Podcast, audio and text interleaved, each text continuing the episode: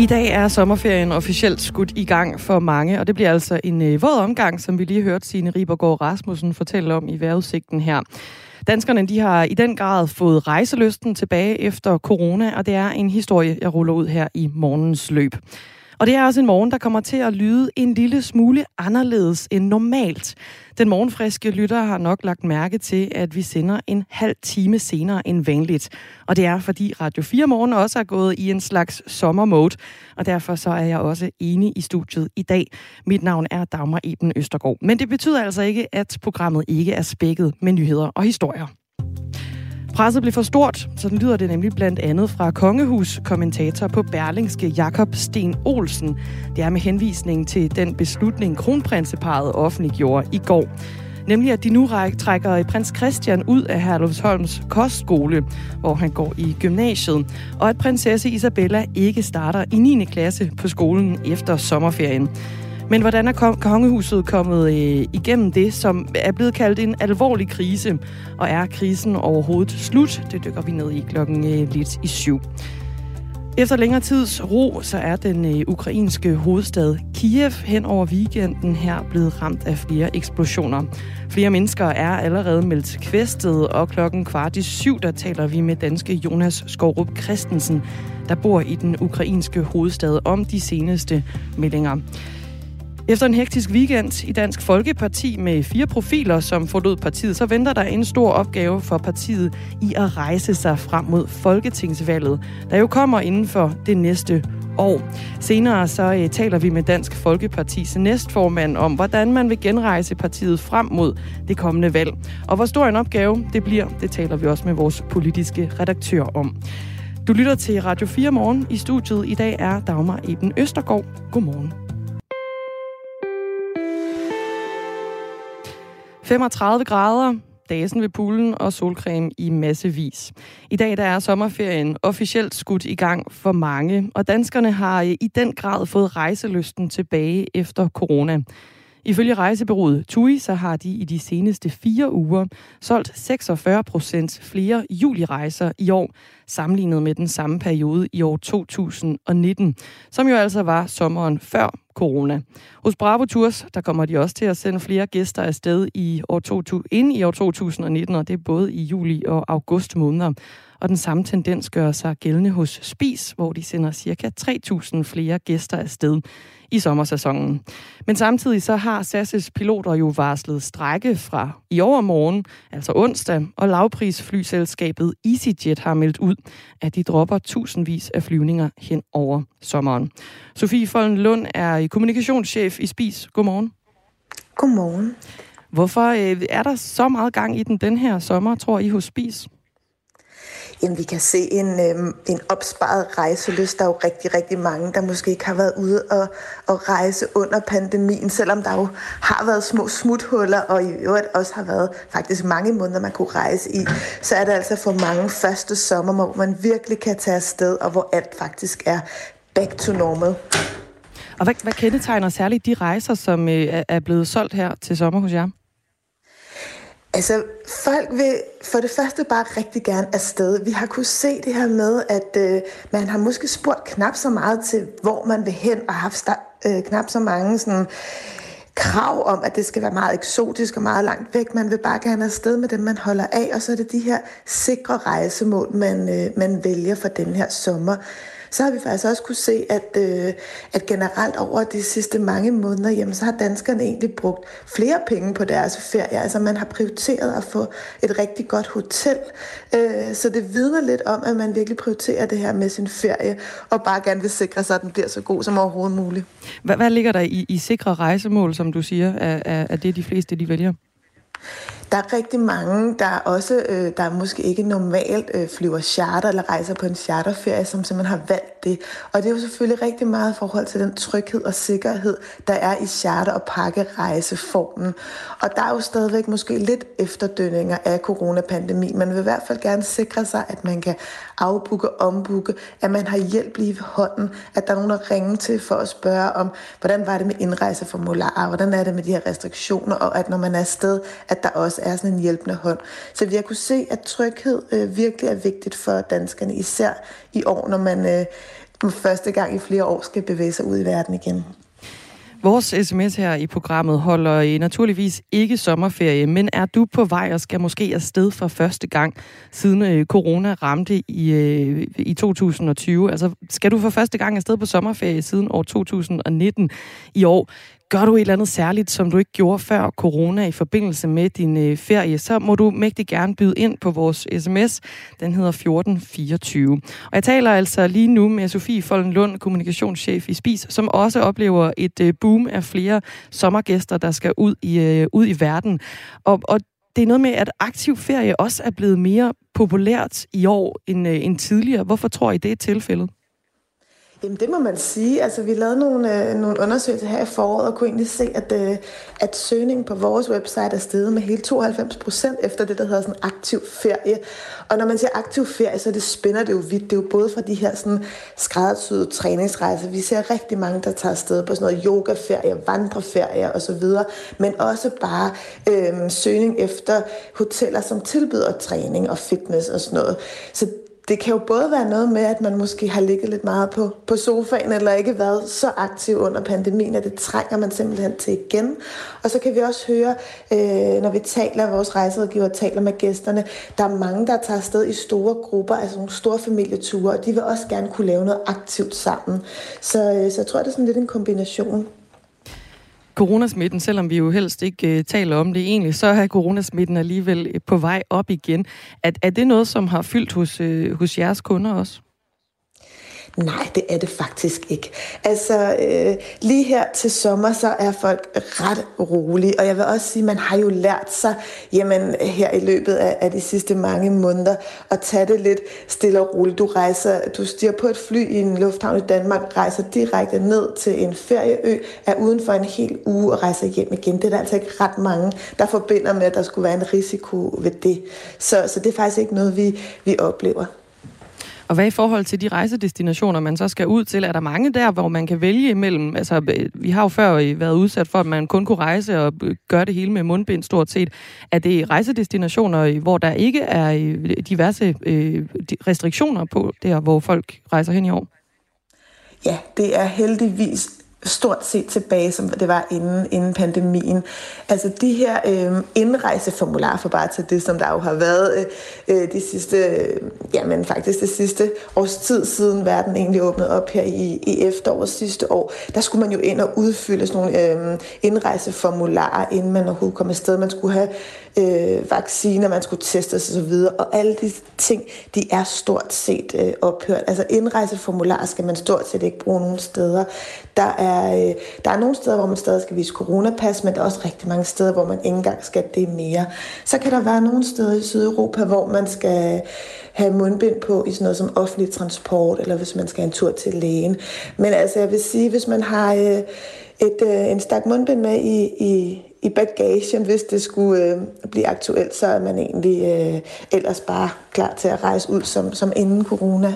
Sådan ser det ud i øjeblikket, i hvert fald langt de fleste steder. Coronasmitten fylder altså ikke så forfærdeligt meget hos i hvert fald Spises kunder. Men der er jo også varslet en strejke fra SAS her fra i overmorgen allerede. Og der er historier om mangel på personale i lufthavne rundt omkring i Europa. Er det så noget, der fylder hos jeres kunder? Ja, det er klart. Altså, der har jo været skrevet rigtig meget i medierne, både om strejke og om lufthavnskøer og de her ting.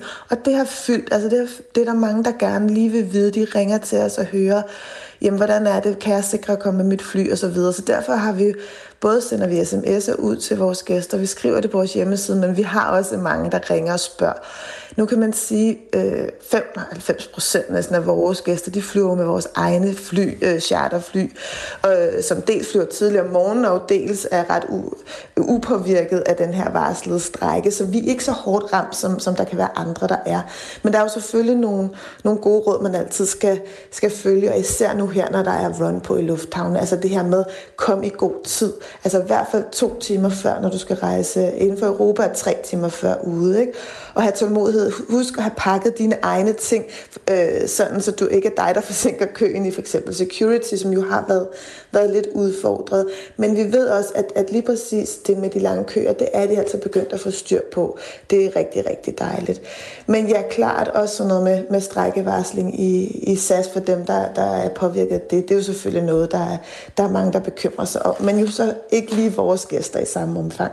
Men i hvert fald et par råd til dem, der skal ud med et fly her hen over sommeren. Sådan lød det fra Sofie Foldenlund, der er kommunikationschef i Spies. Klokken den er 6:15. Overskud på Radio 4 med Sofie Østergaard hjælper dig med at få mest muligt ud af dine penge. Så er det her tidspunkt måske også lige præcis her, hvor vi så lige skal gå igennem vores forsikringer, vores lån. Kom i gang med at investere i aktier eller få gode råd til, hvordan du lægger dine lån om. Altså prøv lige at gøre det, og så prøv lige at se, hvor mange penge man rent faktisk kan spare. Find Overskud som podcast i vores app, og lyt med tirsdag kl. 13. Radio 4 taler med Danmark. Den ukrainske hovedstad Kiev er hen over weekenden blevet ramt af flere eksplosioner.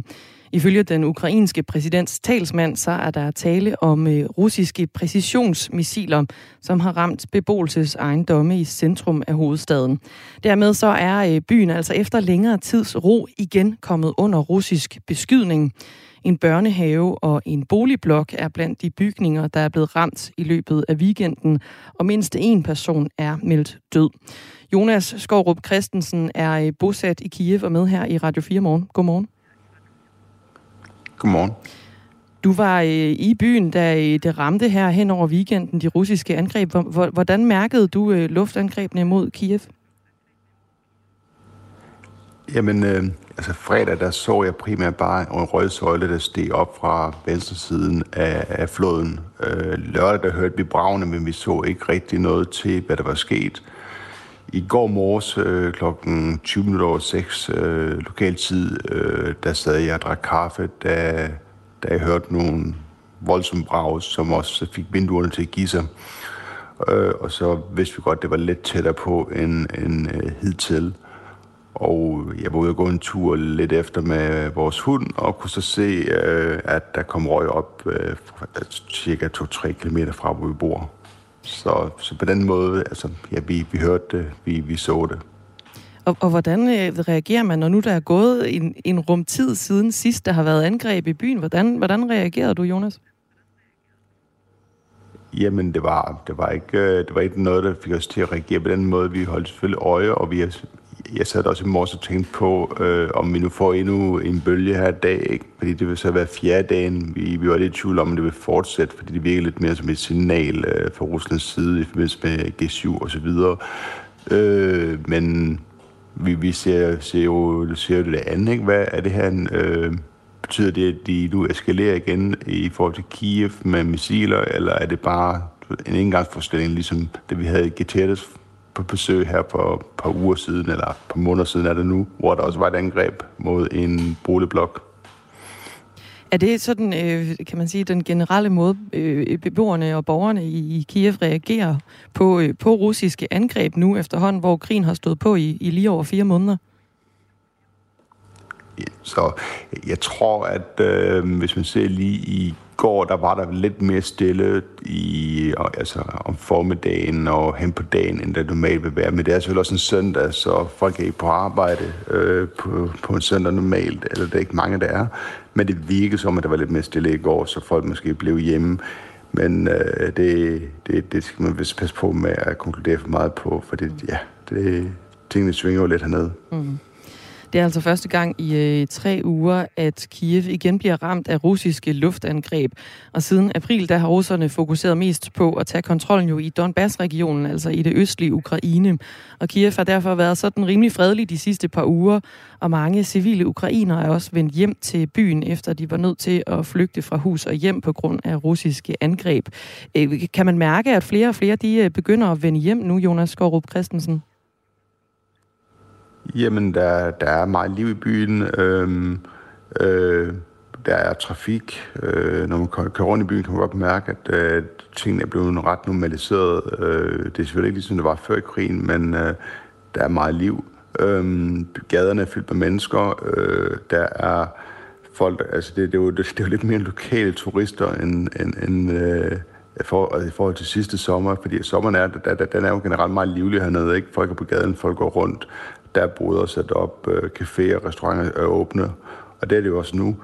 Så der er masser af liv i Kiev på den måde, men der er jo den der skygge, der hænger over, byen. Vi har jo curfew eller udgangsforbud hver dag mellem klokken 11 om aftenen og klokken 5 om morgenen, og det betyder, når man ses med venner og bekendte, jamen så skal folk jo efter klokken 10 på vej, så skal de tage hjem af. Restauranterne de lukker mellem 9 og 10, det fleste klokken 9 om aftenen, så der er også en grænse for, hvor længe man kan være ude, hvis man skal ud og spise, for eksempel i Kiev. Så på den måde, så er der nogle, regler, der gør, at man godt ved, det er helt normalt. Og i de sidste par uger, der kan man også se på sociale medier, at flere venners familier er døde nu på fronten. Der kommer flere opdateringer, hvor man kan se, nu er der endnu en, der har mistet en pårørende, eller mistet en ven, som kæmpede på fronten. Det synes jeg ikke, jeg så meget tidligere. Det ser jeg meget nu. I forhold til de her udgangsforbud, der er om natten, er det noget, der begynder at rumstere fra de lokale myndigheder, altså om man vil udvide de udgangsforbud, der ligger lige nu? Det ved jeg ikke. Det er ikke noget, jeg har hørt om. Jeg har heller ikke spurgt til det. Altså, folk, der er jo blandt andet meninger om det. Der er folk, der mener, det er træls, og vi af hensyn til at få økonomien op at køre og så videre, skal vi egentlig bare normalisere så meget som muligt. Så er der andre, der mener, at det er egentlig godt nok, at der er det her udgangsforbud, fordi det minder folk om, at det er ikke normal tid. Folk de skal tage sig i agt, folk skal opføre sig lidt pænere normalt, og vise respekt for det, der også foregår. Der er folk, der dør hele tiden, ikke? Så det kan godt virke lidt absurd, hvis man på den side har en by, som er i feststemning, og folk, der går på diskoteket langt ud på natten, mens de dør. Ja, er det 100 soldater om dagen? Mm. Jonas Skårup Christensen, du er blevet stillet det her spørgsmål en hel del gange før, men nu stiller jeg dig lige endnu en gang. De her seneste angreb, der er sket hen over weekenden, er det noget som helst, der får dig til at overveje at tage bort fra Kiev? Det her, det tror jeg ikke, det er noget, der får folk til at overveje og heller ikke bare at tage væk. Altså, jeg ved, der var nogen, der før weekenden brugte om rygterne, tog ud af byen et par dage, men jeg kender ikke til nogen, som, og heller ikke hos os, som tænker, at det er noget, der ændrer på virkeligheden. Det er jo trods alt en lidt bedre situation i Kiev nu, sammenlignet med i februar og marts, så det er helt uden sammenligning. Jonas Skårup Christensen med fra Kiev. Du skal have tak, fordi du var med her til morgen. Selv tak.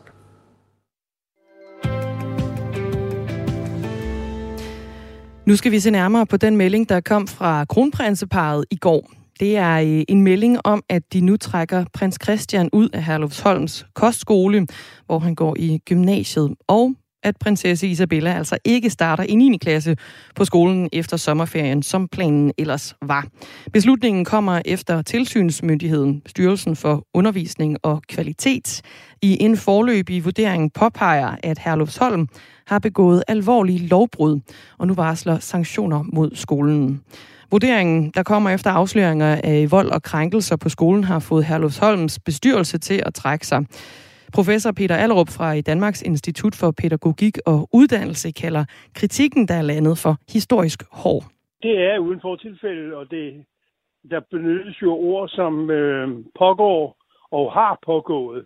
Det vil sige, alvoren er koncentreret om nogle forhold, nutidige forhold, men i høj grad også om forhold, som har været gældende i lang tid. Og det betyder, at skolens svar på det der partshøringsindlæg jo ikke,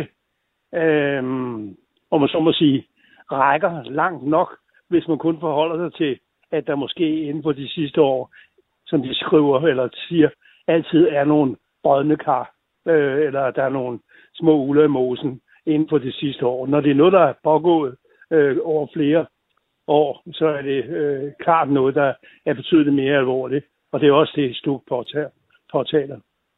Lyder det altså fra professor Peter Allerup, og STUK, det er altså en henvisning til Styrelsen for Undervisning og Kvalitet. Nu kan jeg sige godmorgen til Jacob Steen Olsen, kongehuskommentator fra Berlingske. Er du overrasket over, at kronprinsparrets beslutning om at droppe Herlufsholm, den kommer nu? Jeg er lidt overrasket over, at den måske kommer nu, fordi mange havde kigget mod efteråret og i forhold til de advokatundersøgelser, der var sat i gang osv. Men på baggrund af, at styrelsens kritik er så hård og utvetydig, som den er, så kan det ikke overraske, at kronprinsparret vælger, som de gør. Ja, hvorfor kan det ikke overraske? Det er fordi, den er så utvetydig, som den er, at der ikke er nogen tvivl om det. Og også fordi den går ind og siger, jamen der er ikke tale om enkeltstående episoder, der er tale om en hel kultur. Og på den baggrund, så er det altså en mere alvorlig historie, som så. Det er, som professoren sagde her, en utvetydig hård kritik. Der er ikke nogen tvivl om, at ifølge styrelsen er noget rivrustende galt på Herlufsholm, for nu at sige det, som det er. Og det kan kronprinsparret altså ikke sidde overhørig. Vi kan også forstå på det, at bestyrelsen på Herlufsholm er gået af. Ikke, kan man sige, anerkendelse men nærmest mere i uenighed med styrelsens kritik, skal nu svare på kritikken osv., men er altså ikke enige i alle anklagepunkterne. Og det kan også give yderligere skud og mudder, som, hvor kronprinsparret blev fanget i en ubehagelig krydsild mellem Herlufsholm og styrelsen.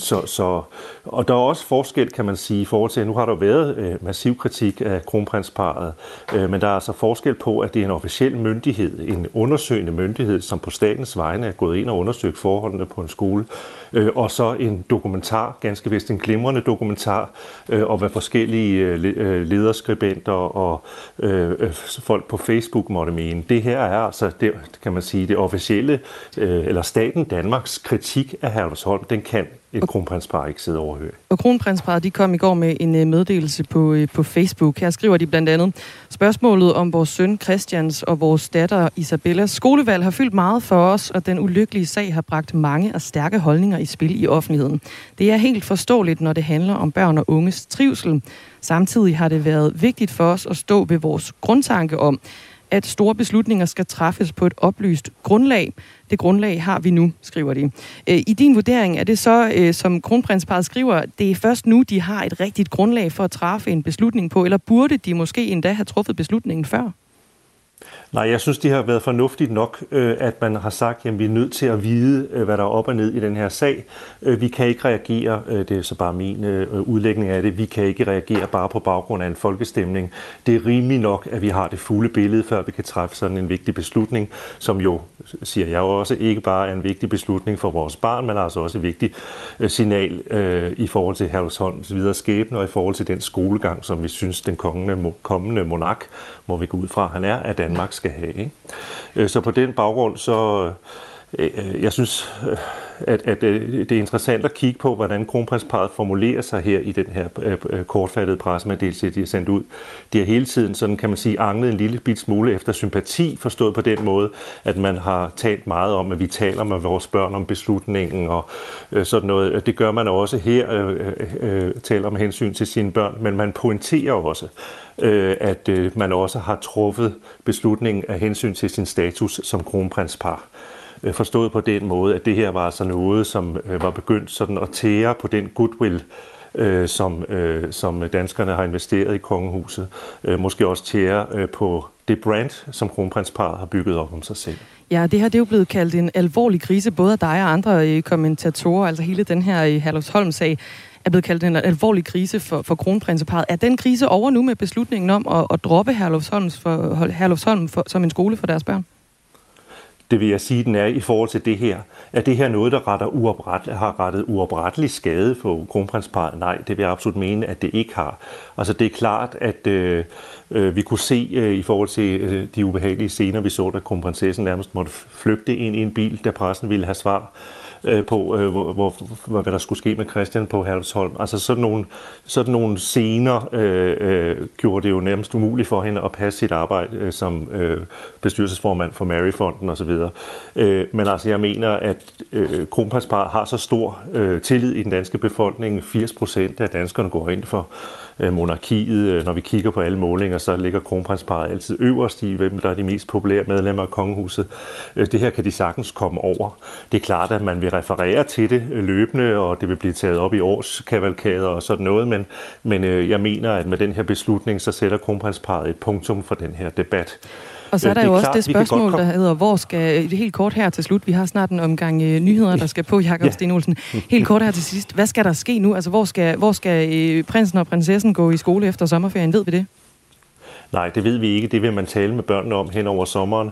Det vil være naturligt, at prinsesse Isabella bare fortsætter på den skole, hvor hun allerede går og fuldfører sin 9. klasse der. Det kommer lidt an på. Vil kronprinsparet børn rigtig gerne på kostskole? Det er et brændende ønske. Ellers kunne man sige, at det er ikke min mening, jeg har ikke nogen holdning til privatskoler, men det kunne jo være et godt signal for kronprinsparet at sende dem i en ganske almindelig hvad hedder sådan noget? Nu er der ikke noget, der hedder folkegymnasium, men altså ganske almindelig gymnasium med almindelige børn. Det er ikke nødvendigvis min holdning, men det nu taler jeg udefra, at der kunne være en klog beslutning.